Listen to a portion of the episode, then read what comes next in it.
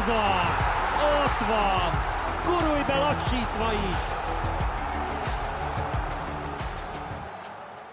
Sok szeretettel köszöntünk mindenkit, ez a Gurulj lassítva is, az M4 Sport futballal foglalkozó podcastja, és hát igazából ezt a címet ugye akkor kapta a podcast, amikor elindult, és egy olyan mondatról volt szó, amelyet 2016-ban a jelenleg is beszélő Hajdú B. István, akinek Székely Dávid mhm. lesz most a beszélgető partnere, mondott egy magyar-osztrák mérkőzésen Szalai Ádám góljánál, és több Szalai Ádám gólt már nem fogunk látni a magyar válogatottban. Egyet még láttunk a németek ellen, tulajdonképpen majd, hogy nem a, abból a 26-ból szerintem a legszebbet, amit Szalai a válogatottban lőtt, de hát elbúcsúzott a csapatkapitány, elköszöntünk a Nemzetek Ligája sorozattól, ahol ugye 10 pontot szerzett a magyar válogatott tizet, még egyszer ismétlem, bár ezt nyilván nagyon sokan tudják, és az egész Nemzetek Ligája sorozat, mióta elindult,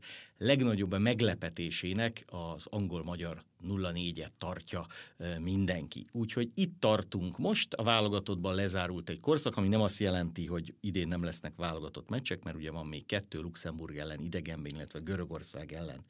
Egy másik búcsúval, Zsuzsák Balázs búcsújával itthon, de folytatódik az NB1, sőt megpróbálják az elmaradt mérkőzéseket is pótolni, úgy, hogy még nemzeti ünnep is beleesik októberben, úgyhogy Dávid, milyen benyomásaid voltak az elmúlt hetekben, hiszen uh, nyugodtan mondhatom, hogy talán az Európa bajnokság óta uh, először történt az, hogy kitelepültünk, és helyszínről a fölvezető műsor, illetve a, a helyszíni stúdió beszélgetés pont a magyar tábor előtt a német-magyaron ott zajlott.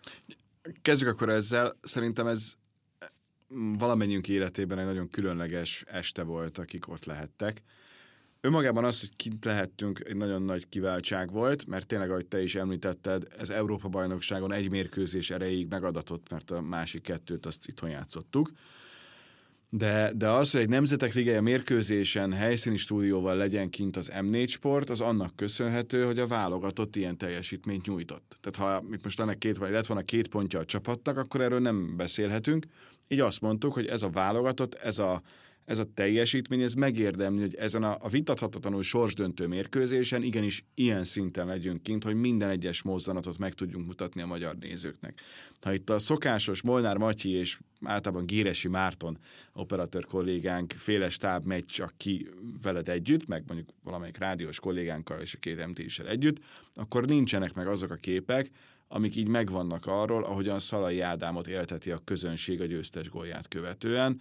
Az egész hangulatát sokkal kevésbé tudtuk volna megmutatni, arról nem beszélve, hogy idegenbeli mérkőzéseken alapból ugye nincsenek olyan kamerák, amiken mi döntünk, hogy éppen mi legyen, és hát a hangmérnök sem tudja megoldani azt, hogy ezeknek a kameráknak a, a képe mellé kapjunk olyan hangot is, ami kell. Tehát a közös himnuszéneklés sem lett volna meg, és azt utólag nagyon-nagyon bántam volna, hogyha ha ezen nem vagyunk kint. Úgyhogy ez így szerintem az egy tökéletes este volt minden szempontból. Eredményileg, játékilag, hangulatilag, adásilag, mindenhogyan, és így a, a másnapi kisbuszos út is azt kell mondjam, hogy, hogy egy nagyon jó kis emlék a kilenc órával, amíg utaztunk hazafelé, mert tényleg úgy jöttünk, hogy, hogy maximálisan feltöltődve. Ezután jött a hétfő, ahol nem tudom, hogy te hogy voltál vele, engem nagyon bosszantott. Tehát az azért, hogy, hogy mi, helyzetek minőségét tekintve mennyivel jobbak voltunk. Hogy, hogyha nincs egy ilyen napot kifogó Donnarumma, akkor ez teljesen máshogy alakul, és hogy, hogy azért tényleg nagyon közel voltunk ehhez, így, így nagyon kettős a dolog, mert van egy óriási büszkeség az emberben, ugyanakkor meg, meg van egy ilyen, hogy lehet, hogy ez a mi életünkben az egyetlen egy ilyen szansz volt, hogy egy ilyen négyes döntőbe jussunk. Igen, ugye arról beszélgetünk a Lipcséből hazatérve az elég hosszú buszúton, hogy tulajdonképpen, ha jól sül el, akkor ideális, hogy mi egy kvázi döntőt játszunk az olaszokkal. Utólag visszagondolva a rossz se legyen meg, hogy az angolok nem, nem értek el egy döntetlen Olaszországba, mert akkor a Nemzetek Ligája négyes döntőjébe jutva az olaszok ellen játszottunk volna egy gála meccset, amit ha elvesztünk, elvesztünk, nem vesztünk el, nem vesztünk el. Így nyilván nagyobb tétje volt, az olaszoknak is, meg nekünk is. Ugye ö, Olaszország Magyarországhoz hasonlóan nem vesz részt az idei világbajnokságon. Nekik az nagyon fontos volt, egyébként ez, erről az olasz sajtó is nagyon sokat írt előtte, hogy 2024-ig a következő EB-ig egy trófeát Olaszország valamilyen módon megszerezhet. Ez a Nemzetek Ligája, amely természetesen értékében nem ér föl egy VB címmel vagy egy EB címmel, de mégiscsak egy nemzetközi torna, Európa legjobb csapatai részt vesznek benne, sőt Európa összes csapata részt vesz, és ugye ilyen nekünk 50 éve nem volt például, hogy, hogy egy négyes döntőbe jussunk. Tehát én teljesen megértettem a magyar játékosok, akár a búcsúzó Szalai, akár más bosszúságát, hogy nem sikerült elérni egy döntetlent, hozzáteszem nem példanélküli, mert aztán másnap a portugálok sem tudtak hasonló helyzetből egy döntetlent elérni otthon a spanyolok ellen, és ők se jutottak be a, a Nemzetek Ligája négyes döntőjébe, ott is az idegenben játszó csapatnak nyernie kellett, és nyert is. Tehát ez az ő játékos pályafutásuk során nem valószínű, hogy még egyszer előfordul, de lehet, hogy a mi életünkben, hát gondoljunk bele, aki 72-ben mondjuk a, az eszét tudta, az lehetett egy 10 éves, az most 60 éves. Uh-huh. Most ha eltelik újabb 50 év, az már valószínűleg nem fogja azt látni. Nyilván nagyon reménykedünk, hogy, hogy nem így lesz, és nyilván magunk között szólva irreális is lett volna, hogyha mi a négy közébe jutunk, hiszen Magyarország nincs Európa négy legjobb labdarúgó csapata, vagy labdarúgó nemzetek között. De ha szerzel 10 pontot, és itthon kell egy döntetlent elérned, és még a helyzeteid is megvannak hozzá, hát ugye milyen, milyen nonsens. Szalai sokkal nehezebb helyzetből lőtt gólt, Németországban, mint amit kihagyott az olaszokkal szemben, mert ott már gyakorlatilag szinte feküdt a kapus, be kellett volna rugni, nem tudta berugni. Ugyanakkor meg besarkalta úgy a rövid sarokra érkezve jobbal az ellentétes sarokba, ami meg százból nem vele, hanem mással se nagyon fordul elő. De lehet, hogy így volt sorszerű, hogy Németországban ő egy, egy, egy ilyen gólt szerezzen. Minden esetre azt láthattuk, mert hat mérkőzést játszottunk a, a, a Európa és a világ legjobbjai val, hogy, hogy versenyképesek vagyunk. Ez, ez a döbbenet, és ha még visszamegyünk a, a foci EB-re, ami szintén meghatározó, vagy nézhetjük a lengyelek, az angolok elleni selejtezőt az EB óta, akkor azért ez már nem az a helyzet, hogy egy, egy olyan eredmény van, ami úgy kijön, és amúgy meg megszornak minket. Igen, tehát, tehát én Lipcsében úgy ültem fel a közvetítő állásba, hogy attól nem kellett tartani, kapunk egy ötöst. Uh-huh. Uh, volt, amikor kaptunk, volt, amikor nyolcat is kaptunk, hasonló kaliberű csapattól, mint például a hollandok, vagy, vagy a 90-es években előfordultak hetesek, de, de itt ettől nem kellett tartani.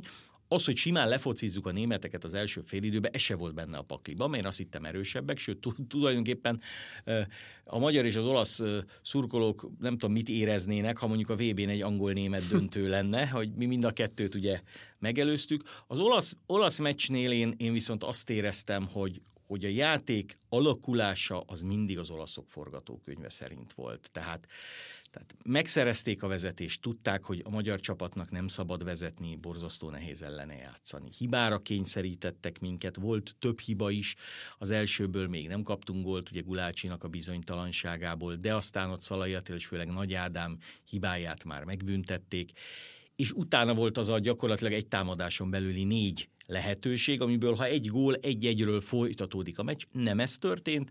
0-2 után pedig igazából akkor lett volna esélyünk, akkor is csak minimális, ha megadják a szerintem jogos 11-est, mert ott Ádám Martint azért föllökték gólhelyzetben úgy, hogy, hogy, hogy, ott, hogy ott nem kell belökni a kapuba, tehát ott elég, ha kibillented az egyensúlyából, és már nem tud, nem tud gólt lőni, akkor ez egy nagyon parázs 5-10 perc lett volna a végén. De én azt gondolom, hogy ezen a hat mérkőzésen, és ebben benne van a negatívum, de sokkal inkább a pozitívum, gyakorlatilag majdnem mind a haton reális eredmény született. Mind a kétszer jobbak voltunk, mint az angolok. Tulajdonképpen még a németek elleni itthoni meccs volt, ami inkább nekünk állt, mint a németeknek. A két olasz meccsen meg jobbak voltak az olaszok. Úgyhogy, úgyhogy a, a tíz pont az, az az ember feletti. Ugye nyilván ez majd nem csak a meccseket nézzük, hanem október 9-én a, a sorsolást is az Európa-bajnoki selejtezőkre. Kerülhetünk nehéz csoportba, mert még az ötödik kalapba is ott van mondjuk az a Szlovákia, amelyik oda-vissza megvert minket a legutóbb, amikor egy selejtező csoportba voltunk, vagy a negyedik kalapba Törökország. De azért megvan az esélyünk arra, hogy egy viszonylag kedvező csoportbeosztást kapjunk, ahol viszont érvényesítenünk kell azt, hogy mi nem csak a nagyokkal vagyunk versenyképesek, hanem a velünk egyenrangúakat meg tudjuk verni. És ez az, ami nem azt mondom, hogy a idén hiányzott a magyar csapatból, mert idén nem játszott szinte vele egyenrangú csapatta. Egyedül talán az északírek, eh, ahol ugye Dibus bravúriai kellettek, de azt a meccset hoztuk. Na, ha szépen úgy hoznánk egy, nem tudom én, egy Finnország, egy, egy nem tudom, Norvégia, egy Bulgária elleni mérkőzést, akkor nem lenne semmi baj. Hát most Albániáról ne is beszéljünk meg a még, még gyengébb csapatokról, de a, a, a, a csapat magja megvan, és, és erre a lehetőség ö, szintén meg lesz, mert csak nem leszünk rosszabbak, és erre ez a Luxemburg és a görög mérkőzés, ez kiváló ö, példa lesz, mert ezek a csapatok azért nem nagyságrendekkel jobbak, mint mi, sőt, elvileg mi vagyunk a jobbak, hogy tudunk-e kétszer nyerni, vagy mennyire fogunk megizzadni ezek ellen a csapatok ellen. Mennyire lett meg az, hogy valóban ez Zsuzsák Balázsnak búcsú mérkőzése? Hát ezt ugye bejelentették, tehát ez, ez nem lett meg. Ö, Igazából volt, aki úgy búcsúzott, mint Gera Zoltán Uruguay hogy nem lépett pályára, csak körbe ment. Ugye Király Gábor és Juhász Roland játszott a svédek ellen annak idején, ott már Vancákot és Hajnalt előtte fölköszöntötték és elbúcsúztatták, ők nem játszottak. Ez egy nagyon hosszú húzavona, ugye Zsuzsák azt sem zárja ki, és ez sportemberi nagyságát bizonyítja, hogy neki ez nem a búcsú meccse lesz, hanem egy válogatott mérkőzés, mert ő, ő nem mondja le a válogatottságot. Tehát ő, ha válogatott teljesítmény nyújt, őt bármikor már Rossi behívhatja. Ugye más a helyzet Szalai Ádámmal. Ebben a nagy ünneplésben, a könnyekig meghatódott szalaiban, a, a, utána elmegyünk a szurkolókkal még egy közös italozásra is, igazából az a kérdés nem merült, hogy miért döntött így. Uh-huh. Tehát ugye azon a bizonyos sajtótájékoztatón, ahol bejelentette, ott Szalai egy felfokozott ide, ideállapotban volt, mert nem ő jelentette be, hanem előtte már megjelent az, hogy ő visszavonul. Kérdezni ott nem lehetett, és igazából... Én a német meccs után nem azt próbáltam Így van. Tőle hát, hát az nyilván nem az a pillanat volt. De igazából nyilván, hogy mi szól ellene és mi szól mellette, azt, azt nagyon szívesen meghallgatná az ember a, a, a leginkább érintett szájából hogy mi történik utána, mert akárhogy nézzük, ez egy korszak. Egy Igen. korszak ezzel lezárul. 2009-ben csereként beáll, de mondjuk 2010-ben, az elmúlt 10-12 év meghatározó játékosa. Egy olyan center, egy olyan középcsatár, amely aki ugye a klub idényébe se volt 20 gól fölött, vagy 15 gól fölött soha. De mégis a jelentősége a sokkal nagyobb volt, mint az bárki gondolná. Ezt főleg a csapat tudja igazán. E, az az akaraterő, ahogyan ő játszott, ahogyan a civil életét fölépítette, az mind-mind példamutató lehet.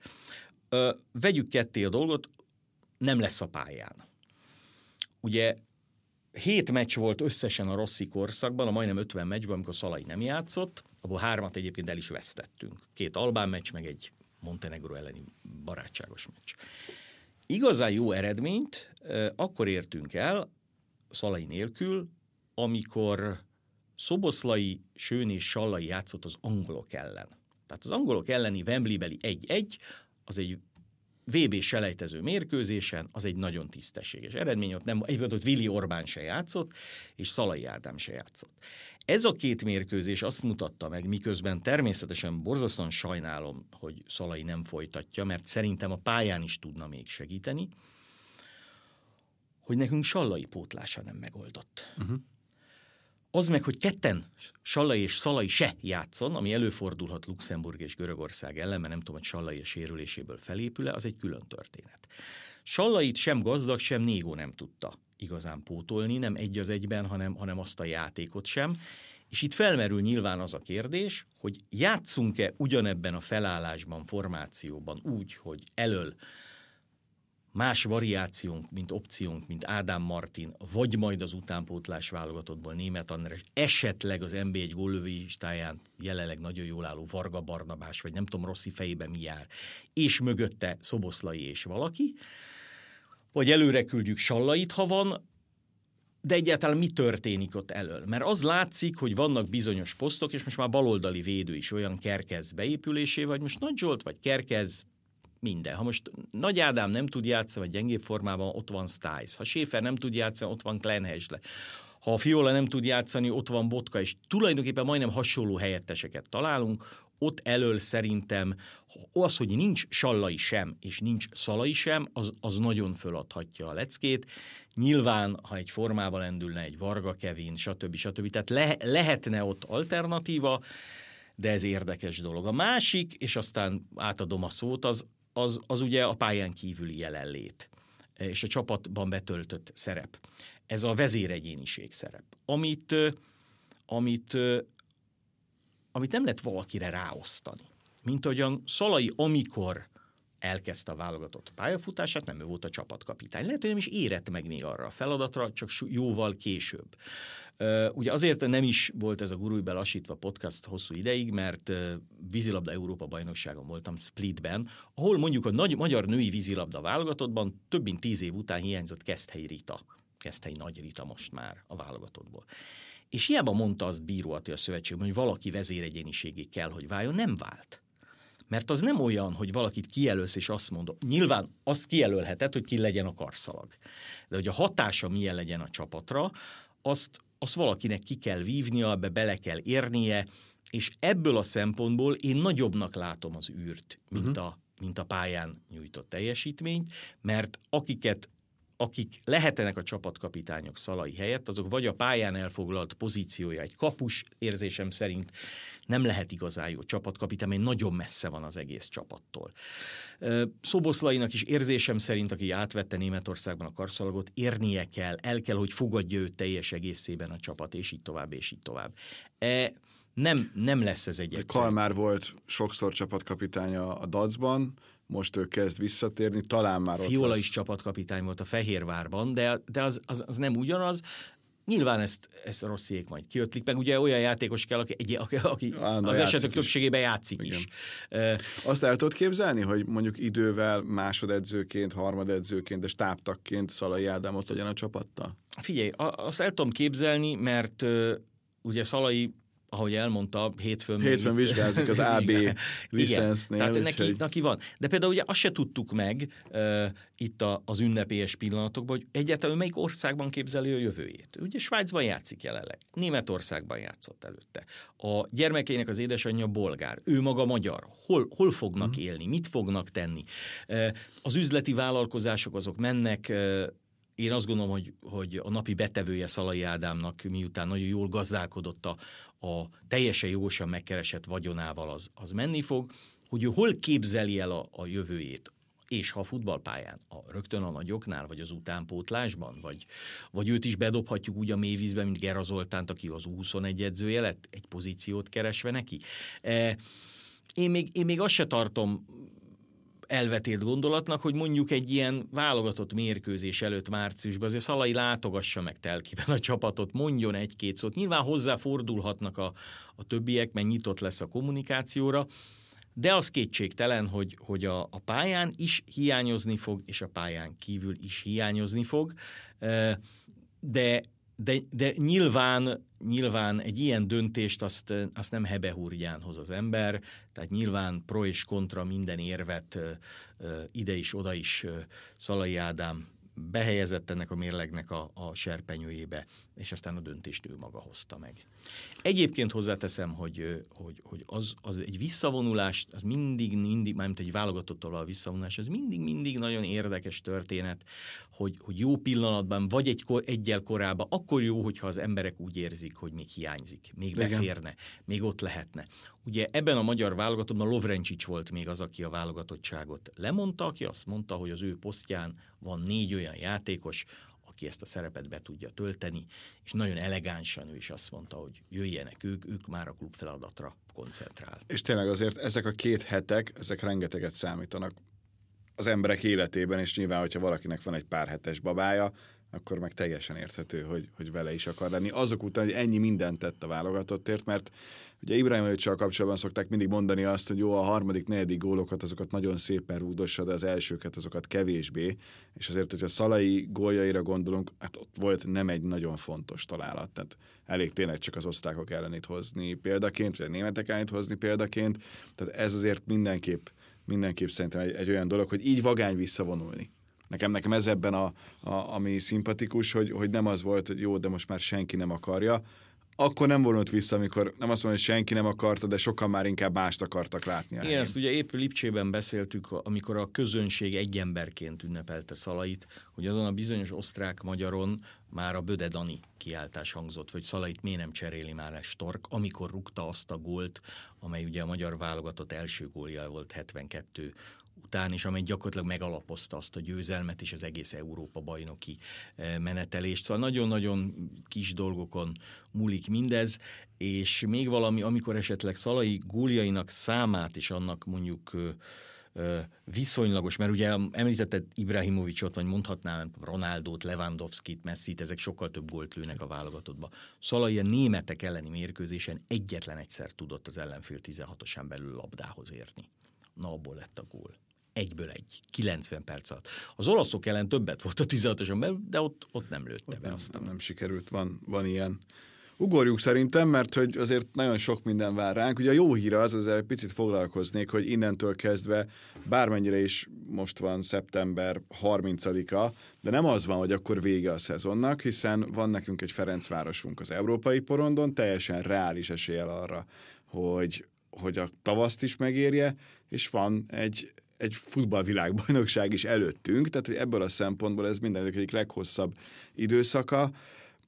Ilyenkor te már a foci vévével elkezdesz foglalkozni, vagy még, még inkább azért hát a az az igazság, hogy el vannak? kellene kezdeni, de de addig... A beosztás még... már megvan? Igen, így van. Tehát a, tehát a világbajnokság beosztása elkészült, tehát a nagyjából tudom, hogy mi alig várom már Katar Ecuador mérkőzést, de de igazából addig még ugye van négy nemzetközi kupahét, BL meccsekkel és Fradi meccsekkel, és van jó pár NB1-es forduló is.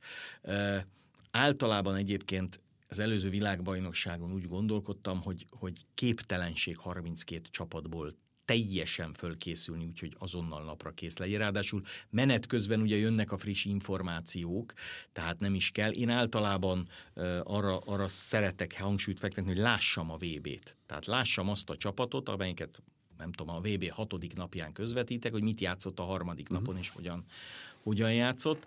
Illetve megpróbálom kitalálni, hogy hát melyek azok a csapatok, amelyekkel remélhetőleg nem lesz dolgom, mert az elején e, tudom, játszanak, elkerülöm őket, és aztán nem fognak, nem fognak tovább jutni. Természetesen ez teljes mértékben teljes mértékben. Lehet például Katart és Ekvadort nagyon szívesen elkerültem volna, de hát az ő, ők játszák a, a nyitó mérkőzést, és hát ugye azért, azért itt, itt már a csoportban is van például német, spanyol, tehát vannak, vannak olyan meccsek, amik meghatároznak. Igen, és itt ez most ebből a szempontból, aztán visszajövünk a közelebbi jövőhöz, egy jól kitalált menő struktúra, hogy előbb voltak meg a csoportok, és az adott meccsnapokon a meccspárosítások, mint sem az időpontok így aztán például a német-spanyol is főműsoridős Európában, de tudnak kedvezni, nem tudom, a, az ausztráloknak azzal, hogy ők meg a korai mérkőzést játszák, ami náluk egy abszolút főműsoridő szintén. Tehát, hogy, hogy ezzel azért tudtak úgy játszani, ami, ami nagyon jó ötlet a FIFA-tól, hogy, hogy a lehető legtöbbet kihozzák abból a VB-ből, ahol már 11-kor meccseket nézünk majd magyar idő szerint,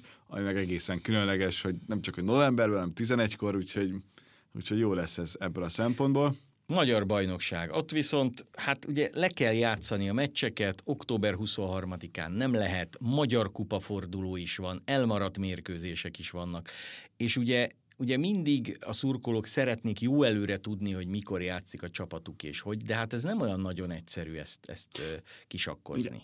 Ami most a jó hír, hogy a mai tudásunk alapján meg vagyunk az egész naptári évvel. Tehát minden egyes meccsnek, amit még idén megrendeznek, megvan az időpontja és itt ugye egy nagyon különleges időszak van, és ez nem a most, hanem a következő hét, mert ugye elmaradt még az Európa Konferencia Liga miatt a Fehérvár egyik mérkőzés az, az Újpest ellen.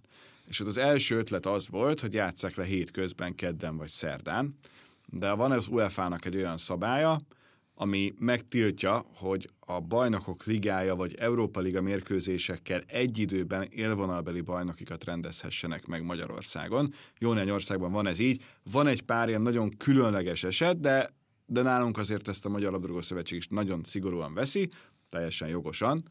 Tehát ez azt jelenti, hogy nagyjából ilyen fél ötös kezdés lehetett Legkésőbb volna, fél legkésőbb kedden vagy szerdán, amit ugye kupában néha megszokhattunk, de azért egy NB1-es bajnok itt, főleg, hogyha a Fehérvár és az Újpest játsza, azt nem feltétlenül meg szívesen tesz az ember a megszabott időkeretbe, a szurkolóknak is a lehető legrosszabb, mert nyilván nem tudnak elmenni a munkájukról, úgyhogy fél ötkor ők már ott legyenek, és nézőszem szempontjából sem szerencsés, hiszen sokkal kevesebben vannak otthon, akik láthatják, úgyhogy ezért óriási köröket futva, és itt mind az Újpestnek, mind a Fehérvárnak, mind a Magyar Labdarúgó Szövetségnek nagy hálával tartozunk, sikerült azt elintézni, hogy ugyanazon a hétvégén játszon két mérkőzést a Fehérvár és az Újpest, ami úgy néz ki, hogy mind a kettő lejátsza pénteken a saját bajnokiát, viszonylag normális időpontban pénteken, azért már korábban el lehet jönni talán a munkahelyről, és a 6-os meg a 20-15-ös kezdés az olyan, hogy ha valaki ki akar menni, akkor odaér, és aztán ezután hétfőn játszák le a, az egymás elleni pótlandó bajnokiukat 7 órától.